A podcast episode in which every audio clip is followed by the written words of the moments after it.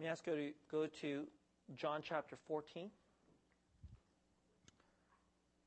verse 15 through 21. We're going back to the chapter that started this sermon series. We're in a series called God our Father, and there's a very famous chapter, at least the beginning portion is a famous place where Jesus says that He is the way, the truth, and life, and that no one can come to the Father except through Him. And uh, we looked at that passage to kick off this series. And, and today we're going to look at a portion that's later in, the, in, in this chapter, verses 15 to 21. Um, let me just say something about a little intro before we, I read the, the text. I said early in this sermon series that when I look at people in the church, when I meet Christians, that I look for two qualities inside their heart to see, and those, those two qualities I think are just really powerful evidence to me that they have really met and known the true and living God through Jesus. Those two qualities are one, I said, is deep, secure love. I look into their heart and they, I see a presence of a deep, secure love that can only be divine, that can only come from God. And, you know, we've spent weeks and weeks looking at Luke chapter 15, actually. We've been looking at Luke chapter 15 the parable of the prodigal son, that famous parable, which is really should be the parable of the extravagant, outrageous father, right? to look at the deep, extravagant, secure love of the father. We've been spending a number of weeks on that. Um, but today I want us to get at the second quality that I'm looking for in people that I, I hope that to begin to see in people, and that is grace motivation, particularly grace motivation to obey and to follow? Grace motivation. And so I want you to have that in mind as we look at this set of verses um, and to, for this message that I've entitled Grace Empowered Obedience. John chapter 14, verses 15 through 21. This is the Word of God. If you love me, as Jesus says, you will keep my commandments. And I will ask the Father, and he will give you another helper to be with you forever, even the Spirit of truth, whom the world cannot receive because it neither sees him nor knows him. You know him, for he dwells with you and will be in you.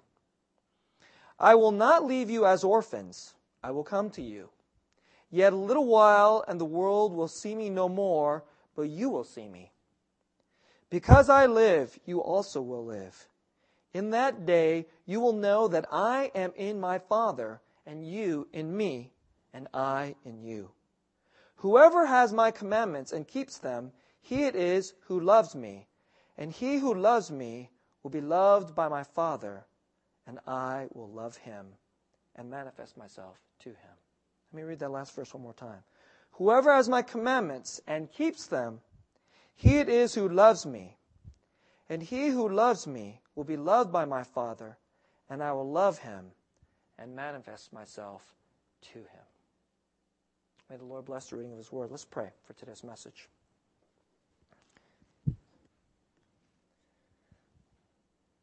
Lord, this is such a big and deep thing. And I am such a rookie. I barely feel like I know this. And so as I just stumble and bumble and speak clumsily today, will you use these lips of mine and your spirit come and help us to see this glorious thing that is between the Father and the Son that we may share in, and that you would move us to a deep, grace empowered obedience. Lord, uh, please help. In Jesus' name, amen. Now, let me just um, just give you a quick thing about this verse, uh, this said passage. When I read this as a young man, I read this passage. If you love me, you'll keep my commandments. And I was thinking, what? that doesn't make sense. That's I, I thought Christianity was unconditional love. Jesus pays for our sins, and so like you know, I, I'm failing to keep the commandments. So how's that? And then if, if, if that verse wasn't tough enough, in verse 21, he repeats himself and he makes it really clear again. Whoever has my commandments and keeps me, he it is who loves me. Right? And he who loves me will be loved by my Father. And I will love him and manifest myself to him. I will show myself to him. I will reveal myself to him. Now, when I was a young man, I read that thinking, like, man, I don't keep the commandments, or there's certainly some of them I'm failing to do. Does that mean I don't love God? And so I don't love Jesus, and because I don't love Jesus, the Father won't love me, and then because I'm not being loved by the Father, Jesus won't show himself to me. I'm thinking, like, oh my goodness. I read these verses, and I'm thinking, this just feels like pure works righteousness to me. I do the commandments, then Jesus loves me. If I do the commandments, I will be shown God. I, I read this. If you hear that, if that's your concern, if that's the way you're thinking when you read this passage, let me just tell you, you're just totally in the wrong place. Um, so many people, when they come to church, and I was talking about this before, your concern is, how can I be a good person? How can I do right? How can I keep the commandments? How can I do the rules? How can I be a good Christian? And then if I am, then God will be pleased. Then I will go. I mean, this is how we operate, isn't it? Right? And yet, if you this is how you think, that that's Christianity is so not trying to get the Christianity, if that's where you're at, I think 90 plus, 95, 98% of the Christians are stuck there. This is where you're at. You're concerned about the law. You're concerned about being a good person. You're concerned about justification. But really, the whole point of Christianity is to get you past that. The whole point of Christianity is to take that away from you and to take you to a much deeper place. And the deeper place is here. It's in these words. It's to just get past all that and to take you into a deep relationship between father and son where the law and being good, I mean, that's just, it's just not even there anymore. That's not even, that's not even on your mind. It's this deep thing. And there is an issue of obedience which arises out of it to take you in this deep relationship, father and son. That's what it's about. So, with that said, to get at this subject, I want to, I'm to, we're going to do this in three parts. I'm going to first talk about the question of intrinsic versus extrinsic motivation. That's number one. Two, I want to talk to you about the Holy Trinity. Why the Trinity? And only Christianity can take you to this place, right? And number three, I'd like to close this sermon with a story which will maybe hopefully help you kind of get what this passage is talking about, okay? Now, number one, intrinsic versus extrinsic motivation. In order to try to describe this a little bit, um, I would like to have, give you a little quote from a, a very deep piece of writing, ESPN, the magazine. right? Okay. Um, I, I, I, subscribe to this, and um, obviously, when you read ESPN, the magazine, you don't expect to read anything profound, and pretty much you mostly don't. Okay. Um, but actually, there's a, a writer who has a regular column, and he's smarter than your regular average Joe sports writer. His name is Peter Keating, and he only recently started. And Ever since he started I was like, oh, who is this guy? I read Peter Keating's column every single week for ESPN magazine. And in this, he wrote an article about motivation.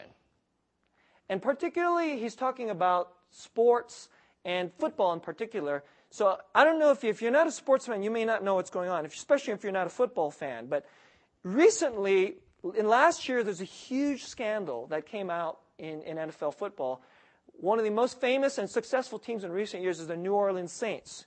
And what they found out is it came out that one of the coaches, the defensive coordinator, he has rallied his team, his, the guys, the defensive players, and what they do is they put money into a pool.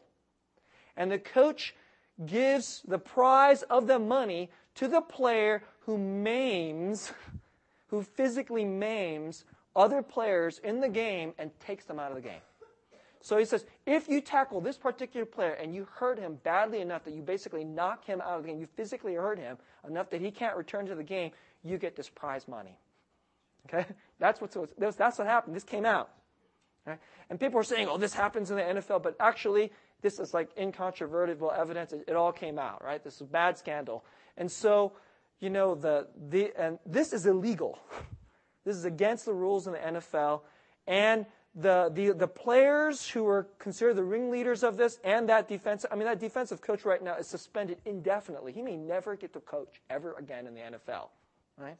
And the head coach of that team is suspended for a whole year. I mean, the, the punishments that came down from the top were really severe, okay? And he's raising the subject because he's saying, he's saying, what motivates players? You think that if they're going to get some money, that it'll make them want to play harder in the game? Is that really? And, he's, and he really actually raises the question. So let me, let me say this, all right? Quote this. Psychologists say there are two kinds of motivations for our actions. Intrinsic, which is the pleasure inherent in doing something. And extrinsic, which is the expectation of a subsequent outcome like earning a reward. Okay? Then he goes on and he says this. Most of us are trained to respond to extrinsic, not intrinsic, extrinsic motivations in our workday lives. And we assume athletes behave similarly. Give a guy an extra money to drive in 100 runs, we think, and he'll ratchet up his performance. He'll play harder to get that money. Now, what's he talking about? He's saying this. You know, most of us throughout, you know, in your work life, do you, when you go to work, you wake up on Monday and go, yes, it's time for work. I love it. And you go to work and your boss gives you all this stuff to do and you have all these assignments and you do it and you're like, yes, gosh, this just, the glorious, this is a glorious thing and I taste all its wonders and its goodness and you go in and do this thing and, and whether you get that paycheck two weeks or a month, it's just like that almost does, it's just you forget all about that. You're just apart. You just love and is that how you work? Now, if you get that for like even one hour out of 40 or 50, don't you feel happy? You're like, oh, I got a little bit of a real enjoyment out of the work itself. Not out of like chatting with my friends at like, you know, at the coffee break or like having lunch with them, but really out of the work. There's something beautiful of the work itself. So he's saying, when, why do most of us work? For the money. Money then is an extrinsic and extrinsic. So here's the difference. An intrinsic motivation is there's something in the thing itself. There's a reward, there's a goodness, there's a glory, there's something wonderful, there's a pleasure in the thing itself, which is proper to itself. And when you re- receive it, it's an intrinsic beauty and a goodness that you love to taste, and that motivates you to go do it. Extrinsic is somehow there's a, some connection which isn't actually connected to this thing. It's kind of just accidentally connected. And you get this reward out of it, but it's not actually connected to the thing itself. So a paycheck isn't necessarily connected. I mean, so for you, the paycheck is this, but it doesn't actually connect to the work itself. And you want the money. Therefore, that's why you wake up on Monday, even though the thing you're going to actually do when you get to the office is like, ah, right? That's extrinsic motivation. He's saying in the NFL, most guys, he's saying if, you, if, a, if an athlete can make it to the NFL or to the major leagues at the highest level, they, they can't do it for the money. They won't do it for money. They can't just get it for the money. They have to actually love the sport and the things in the sport so much that they will endure all the pain and the training and the, and the commitment that's why they'll do it. That's the only way they can make it to the highest because that's how they do it. He goes, but most of us, that's not why we get it to work. We just kind of want money, and so we think that if we know that if someone else, if your boss says, hey, if you do this job really well this week, I'll give you a $5,000 bonus.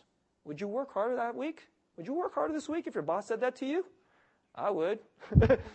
I'm a pastor, and I do this for Jesus. And, and, and, and if uh, the elders came up to me, or I, guess in this church, it's, it's the finance committee says, Pastor, if you work really hard at this this week, we'll give you $5,000 more. I'm like, dude, I want to go to Hawaii.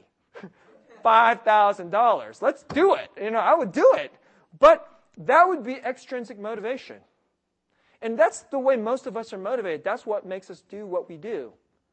But there's actually different. Intrinsic motivation is different. Let me just give you one other kind of like a illustration. I like peaches. In particular, I like West Coast California white peaches. I mean, it's just like one of the most glorious little things to me in life, right? And when we lived on the East Coast, we would eat peaches, and I go, this, why does this peach taste so lousy? I don't know. Okay, it's just not as good over there. And we'd come there, and then my, you know, we'd come here on vacation or like on, in, on breaks when we lived in, in, in, in, Philadelphia, and my mom would give us white peaches when we were in season in the summer, and I loved everything about it. I like the little fuzziness. I like that it's kind of hard and a little soft. I like it when it's just just starting to get a little bit mushy. And I love when you bite into it, it's totally juicy. And its initial sweetness, I like the, the taste on the front end, the middle, and even the aftertaste. I like all of it. I like the form factor, every, everything. Okay. So, let's say I was a peach farmer. I was a peach farmer. And there's a lot of work to do. I have to you know, I got to plant this thing. I got to get the weeds out, and the and the and then I got to like wait around for the, the harvest season, and I got to like cut and trim, and I got to learn to do all this stuff, and and I got to get out there and do this work. But every time it's the work is starting to become a drudgery and it's starting to become a grind, I just just got to remember the peach, just the, the, the bite, and not because I make money if I was from a family where my dad was a peach farmer and this is the only thing I wanted to do, but what I really wanted to do was be an NFL, you know, like NFL, like linebacker. but peaches, I didn't even like peaches. I don't care about peaches. I hate, you know, everything about the farming. Then I would only be doing it for money, right? Or because my dad made me. But if you love peaches, the work would have its own intrinsic reward and motivation wouldn't it? You're hearing what I'm saying? That's the difference. And most of you, in your spiritual life, what it means to be a Christian, you haven't really quite started to learn intrinsic motivation yet. The vast majority of Christians I know, they haven't really learned intrinsic motivation yet. Or you're really bad at it. you're really, you're such a rookie at it. You're, you still only know extrinsic motivation. People come to church. Why do they go to church? Here's why they go to church. Because at church, the music will be really good. And hopefully there'll be a song in there that'll just move me emotionally and it'll make me want to cry. Oh, right? Or when the preacher starts to talk, he's funny and it'll be, it'll be entertaining. Or he's smart and then he'll say something to me and it'll like stimulate my mind because I'm like a brain kind of dude and I like to have like my mind like, you know, I like to get like the pleasure of my brain, you know, like massage and ooh, it'll like make me go, yes, that was cool. I didn't know that, right? And so that's, that's, or you come to church and you're like, you know, the whole, the song be singing, though. Hopefully the preacher won't be too boring. But afterwards, I love my friends. I'm going to hang out with my friends. And my friends are cool Christian people. I love them, right? And so, or you go to a church and, and the, the, the children's ministry is really good, the building is really good, the systems are really good, and it just works for you. It's like, ah, oh, it works for my family. It makes my family work, really work. And you know, if you do any and all these things, you can make the church grow with people. You know that? If you have a really good band and the person up front knows how to tug your heartstrings and just they, they know how to play the music just right, you will have an emotional response to the music. If the guy up front has a really good tongue and he, and he can talk, he can, he won't, at least he won't be bored. And hopefully he'll be a little funny on some days and he'll be intelligent, right? And if the people are fun and cool, it's good to hang out with them. You can build an organization, do all these things. And you know what? It works. That's why we have such a thing called mega churches. Mega churches are run by very good management that can do all these things. But if this is why you go to church, if this is why you like your church, extrinsic. You haven't even really gotten to the thing that this passage is talking about. You haven't gotten to the deeper thing of God, of grace, of Christianity itself. You haven't gotten like, I have tasted something of God, and this makes me want to follow Him, pursue Him, obey Him. It actually makes me want to read the Bible. It actually makes me want to pray. It actually makes me want to obey him and serve him and do all this stuff that's normally religious grind. Okay? Intrinsic versus extrinsic. Let me talk about, now let me go to the second portion of the message. Let me talk about the Holy Trinity. Um, I'm getting this from St. Augustine, and recently I was listening to a sermon from Tim Keller, and he was citing St. Augustine. I've read all the stuff that Keller was, actually, I've literally read exactly the Augustine passage that he's talking about. It's thinking like, wow, he's reminding me about this. Um, Augustine teaches something really profound about God, and this is only, is that before there was anything, you know, we live our life, and our life has all these good things in it. There's money. If you have a lot of money and if you have power, then you can get a fancy house, and then you can go out to eat, and you can have a nice vacation, you can have nice friends. You can have admiration, you can have success. If you're really smart, you know, there's all these good things. I mean, there's a lot of good things in the world. If you have power, you can have control and you can have respect, all these things. But Augustine teaches before there was anything, before there was any creation, before God had made money, before God had any of these things that we like to taste and enjoy, all these little glories in the world, there was just God. And in God was a holy trinity Father, Son, and Holy Spirit. And here's what it was the Father would pour himself out into his Son in love. The Son will receive everything of the Father and say, Father, I receive you, I submit to you, I obey you. And he would fling himself back to the Father in obedience. And then Augustine says something that's like, it seems almost, it's, it's like a wild thing to say. He says, this interplay between the Father and the Son that we call love right, is so powerful that it's actually a third person. That for Augustine, the Holy Spirit is almost like the relationship itself between the Father and the Son. And for him, the Holy Spirit and love are almost like the Holy Spirit is the absolute totality of the love between the Father and the Son. And before there's any other glory in the world, this is the greatest thing there is in the world. This is the deepest, most beautiful, most compelling, most extraordinary reality there is. Period. This is it. Okay? And only Christianity can teach it because only Christianity can say that love is more important than power. Muslims say that there's an absolute God and he's over everything. Power is the, is the ultimate thing. Even the Jews say there's a mono God. He's righteous and he's over everything. So the Jews teach a kind of sovereign righteousness. Muslims teach an absolute power. Christians teach, only Christians teach love. It's at the bottom of all things. A love, particularly between a father and a son that overflows, that's so an eternal spirit. That's what it teaches. And when you come to this passage, here's what this passage is saying. If you come in with all this, oh, I'm not fulfilling the commandments, and these questions and worries about how good of a person you're being, you haven't even come into this thing yet. You, what Jesus is inviting you here when he says this thing if you love me, you will keep my commands. You know what? He's not talking like God the judge telling you, you, the low people, follow the rules. That's not how he's talking. He's not talking like God the judge and telling you how we're supposed to get better and then giving us rules to like chop us up. That's not what he's doing. What he's actually telling you is the secret of his relationship with the Father. He's actually inviting you into the core depth of the relationship of the Holy Trinity itself. That's what he's doing. And he's saying, if you love me, you will keep my commandments. You know what he's saying?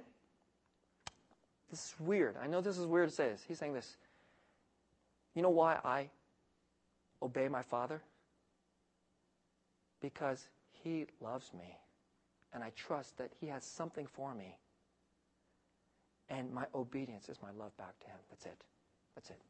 That's what He's saying. This is at the bottom of all things. And you know, when we come into what it means to be a Christian, we're so stuck on extrinsic motivation.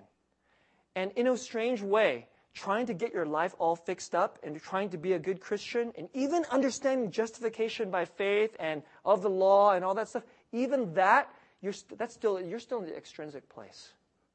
You haven't come to the deeper center, in the most profound, holy place. Right? And this is it. It's just where God will call you to do something. And it's not easy, or you don't want to do it, or it's hard. And so, what Christianity is this there's a holy trinity before eternity. And the center of Christianity is what? A cross. You know what the cross is? You know that if you've been coming to, if you've ever heard the gospel, you know that Christianity is the Son of God crucified to pay for your sins so you could go to heaven. That's absolutely true. That's what's going on on the cross, but there's more. Here's what else is going on on the cross. What the cross is, is a demonstration of the inner power of the Trinity itself. This is what it is. The Son of God, not just Lord, not just Savior, the Son of God to show you this is sonship. This is what it means for you to be a human being and to become a son like me. This is sonship. I've received my love from the God, the Father, is so deep, and my love for Him is so great. I will obey Him to the bottom, even on a cross. And what the cross demonstrates is the one who is the highest going to an obedience, which is absolutely the worst, most bottom place you can go, even to the depths of hell to show us to have this relationship with the Father is worth it. That's what it is. That the love that he has from the Father is more powerful and more worthwhile and more deep than even the grind of the cross. That's the demonstration. And when he calls you this to an obedience of commandments, he's saying, Come, taste what I know. Come, experience what I have come into the riches of our triune life. That's what he's saying. That is a really big concept I just gave you. And let me just try to tell you a little story now. I'm not expecting that you're going to hear this concept, you're going to walk out and going, dude, I get it. And then, you know, I'm just going to obey God and everything. I'm sure you're just going to walk out and just go just becoming perfectly obedient Christians who just like, I just love Jesus, everything. I just obey him of everything. God wants me to like love this person. And this person is just so stupid.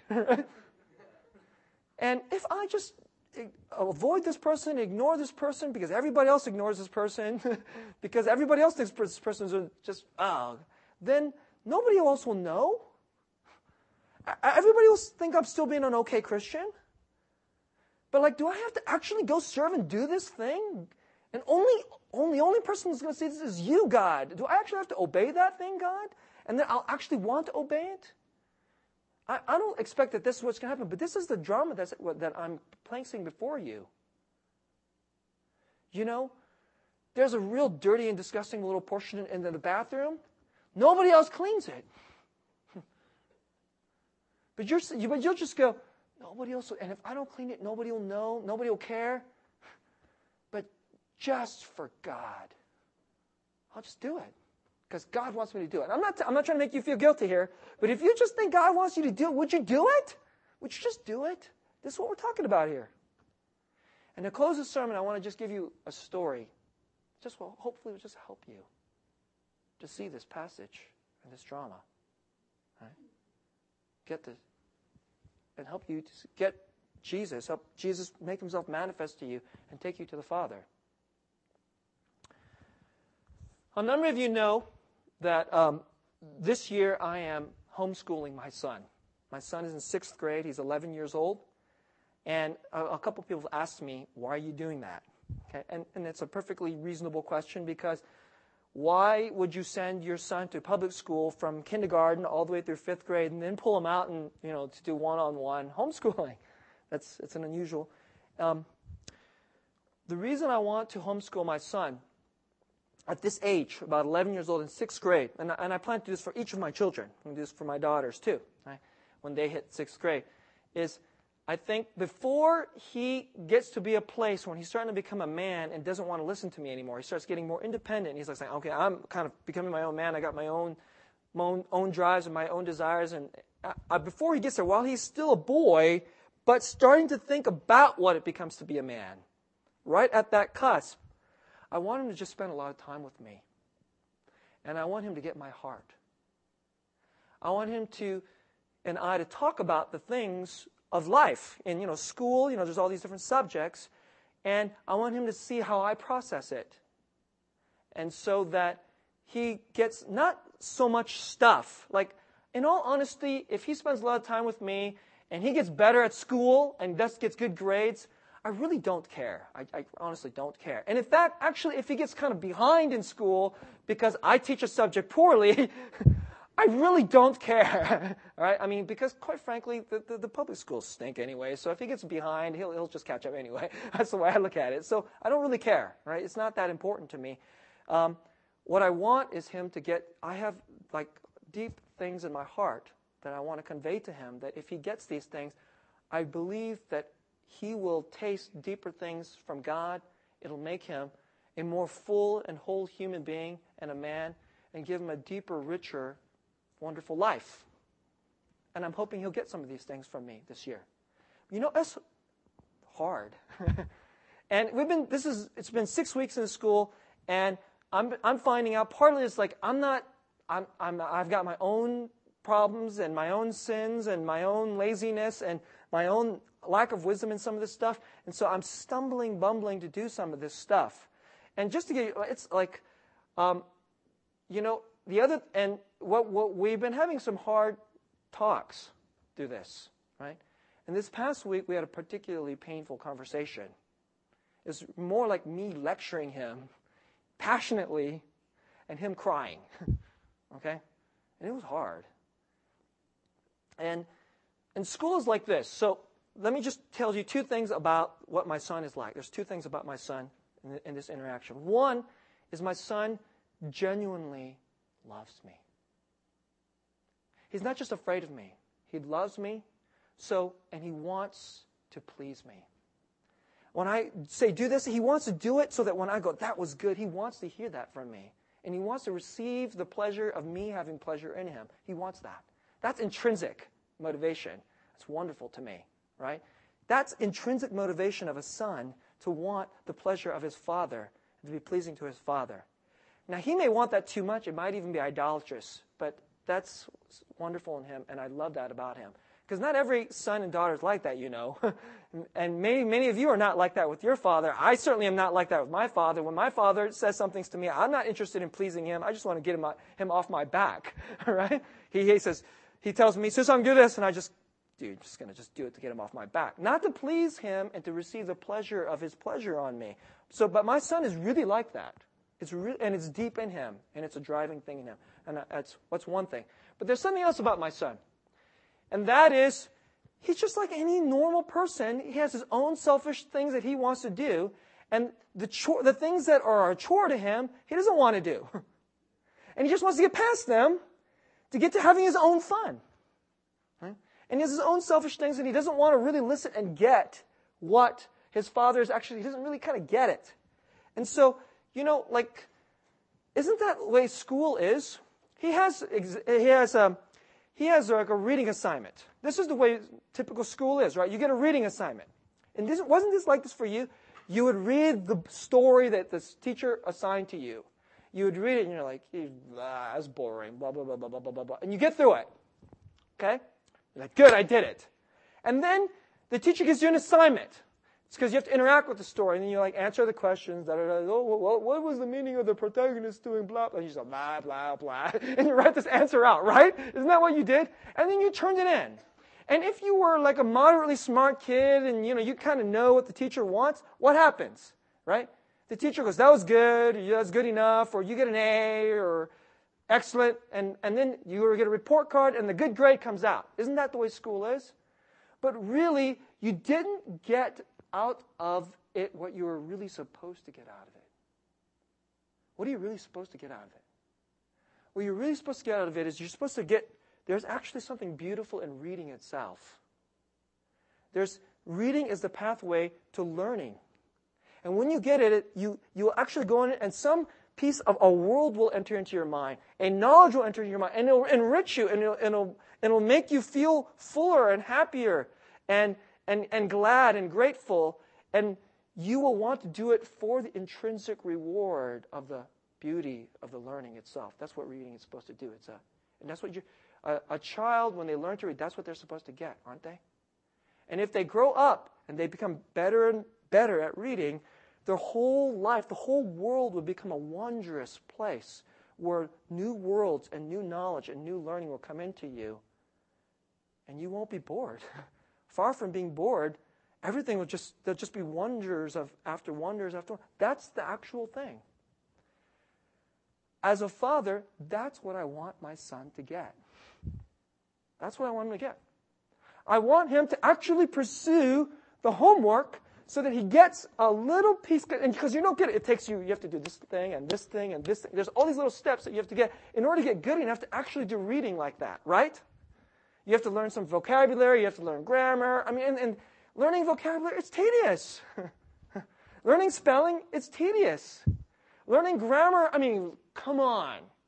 You want to know what the object of the preposition, of the predicate, nominative, of uh, the antecedent, of the pronoun, whatever? Do you even want to learn any of this stuff? it sucks, okay? But if you're going to get to that place in the learning, you, you, you'll have to learn pieces of stuff, and, and then you'll get to this place, and, and then this glorious thing will occur, right? That's what I want my son to get. But just like any normal kid, he can't see it. He doesn't get it. Right? He doesn't see the beauty of the glory of the intrinsic reward of the thing itself. All he can see is, yeah, like if, I, if you uh, identify the antecedent of this pronoun and write it down over these 10 problems and turn it in, then you're done. then it's, it's, it's time to play video games. then it's time to go run around and play on my bike. And then maybe dad will, you know, let, let, let me mess around on his iPad or something. Okay? So what he's like is there's, a, there's this time that's called my time. That's the iPad time. That's cartoon time. That's bike riding time. That's just sit around and do do do do do time. Okay? That's his own selfish time. That's the good time. But the work is just a, it's just a grind. And he's a, a relatively smart kid. So he gets most of the problems right. But every now and then he gets something wrong. And, and getting it wrong is not the problem to me. It's that I can tell it was lazy, half ass done, cutting a corner, just trying to get it through so he can get on to his own selfish agenda. And when I, so when I do the problem and I show him the thing that's wrong, I'm like, this is lazy. Right? And I look at him straight in the face and I say, if you get it wrong, it's okay because we can't get it all wrong. In fact, that's the whole point. To get it wrong is actually part of the point of learning itself, right? But laziness, no, no. And actually, it's, it's dawned on me that the whole public school system has trained him to be half-ass lazy, to be a good student in the self-righteous manner, and to accept himself to be a good A student because the teacher is way too busy to like actually get into the heart of every 30 of 35 30 students. There's no way. Okay? There's no way. So really what he says, since he's a, a, you know a little above average bright kid, he gets the assignment, he gets all the answers right, and the teacher goes, "Oh, you only missed two. Good job." He did it in this half-ass way. He didn't learn anything. All he did was he just got the grade, and then he's going to get the grade, and then tomorrow he's going to get more grades, and then he's going to get a degree, and then he's going to go off to college, and then he's going to learn how to do the grind thing all, all the way through college, and then he's going to get a job, and he's going to do that, and then he's going to just get money. You, you get it? You're saying? He's totally a mercenary. Everything he does is just pure mercenariness. And it's just because he was just born with a certain genes that he can just do that. And therefore, he's a good student, right? And what I am trying to do is get rid of this. I'm trying to get rid of his whole life's conditioning. And when I look at him, I, I tell him with disappointment and sometimes anger, this is lazy. And I, that's how I say lazy. You can hear the disdain in my voice. This is lazy. Right? And I look at him and I say, I know that this is how everybody else does it. And this is normal. I don't care if everybody else's kid does this. But if you grow up and do this, and this is all you ever do in your life, it will break my heart. Because you are my son. And even if everybody else does this, This cannot be for you. You understand? It cannot be for you because you are my son. And Hudson looked at me and he starts crying. And he goes, Yes, Abba, yes. You know, I know tomorrow he's going to do it again. He's going to do it like five times. It's going to be on his grammar, on his vocabulary, on his pre-algebra. It's going to be like, oh, I'm going to be grading him and like I'm going to just feel that thing. But you know what? We're all just like this. We're all just like this. When it comes to God and faith and obedience, we come before our God. Except God is far kinder than I am. And he's far, of course, he has no sin. He's far wiser. But he comes to you and he says, Will you do this? I have something for you. Even if what I ask you to do is like a cross, I have something for you. And if you'll go to this place, you will know how the Father and the Son, how they love each other. The Trinitarian secret love of God. And this is the most glorious, powerful thing in the world. This is it. Grace motivated obedience. Will you go there? Let's pray.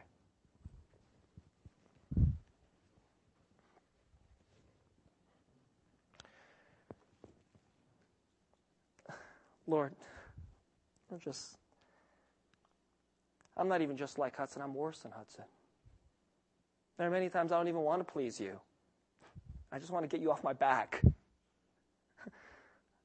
I just want to get the judge. The father who's supposed to be the judge, but the father who's a judge, I only hear the judge. I don't hear my father's heart. I don't believe, have faith that my father has something deeper richer, glorious, intrinsic glory which comes from the Trinity flowing into my life. I don't believe it. Forgive me. We're all such mercenaries, Lord. Forgive us. And yet, you, Jesus, you came for us wretched, terrible, half assed, spiritually lazy, self righteous, being good people, born with the right temperament with a little bit of enough of a religious gene to deal with the boredom of church or the whatever. And so now we can come out and externally the whole world, the whole world know we're good Christians. But in our hearts, we don't get it. We don't get it. So Jesus, show us yourself. Manifest yourself, please. Just as you promise. And take us to this place. Take us to the deep, holy, central, secret, glorious, beautiful love center of the Holy Trinity that you know and you wish to impart to us as we taste of your Father's love. Take us there, please, so that we would run to obedience, not out of obligation, not out of fear, not out of guilt, not out of duty, not out of chore, not out of drudgery, not out of grind but out of grace because you have loved us. In Jesus' name. Amen.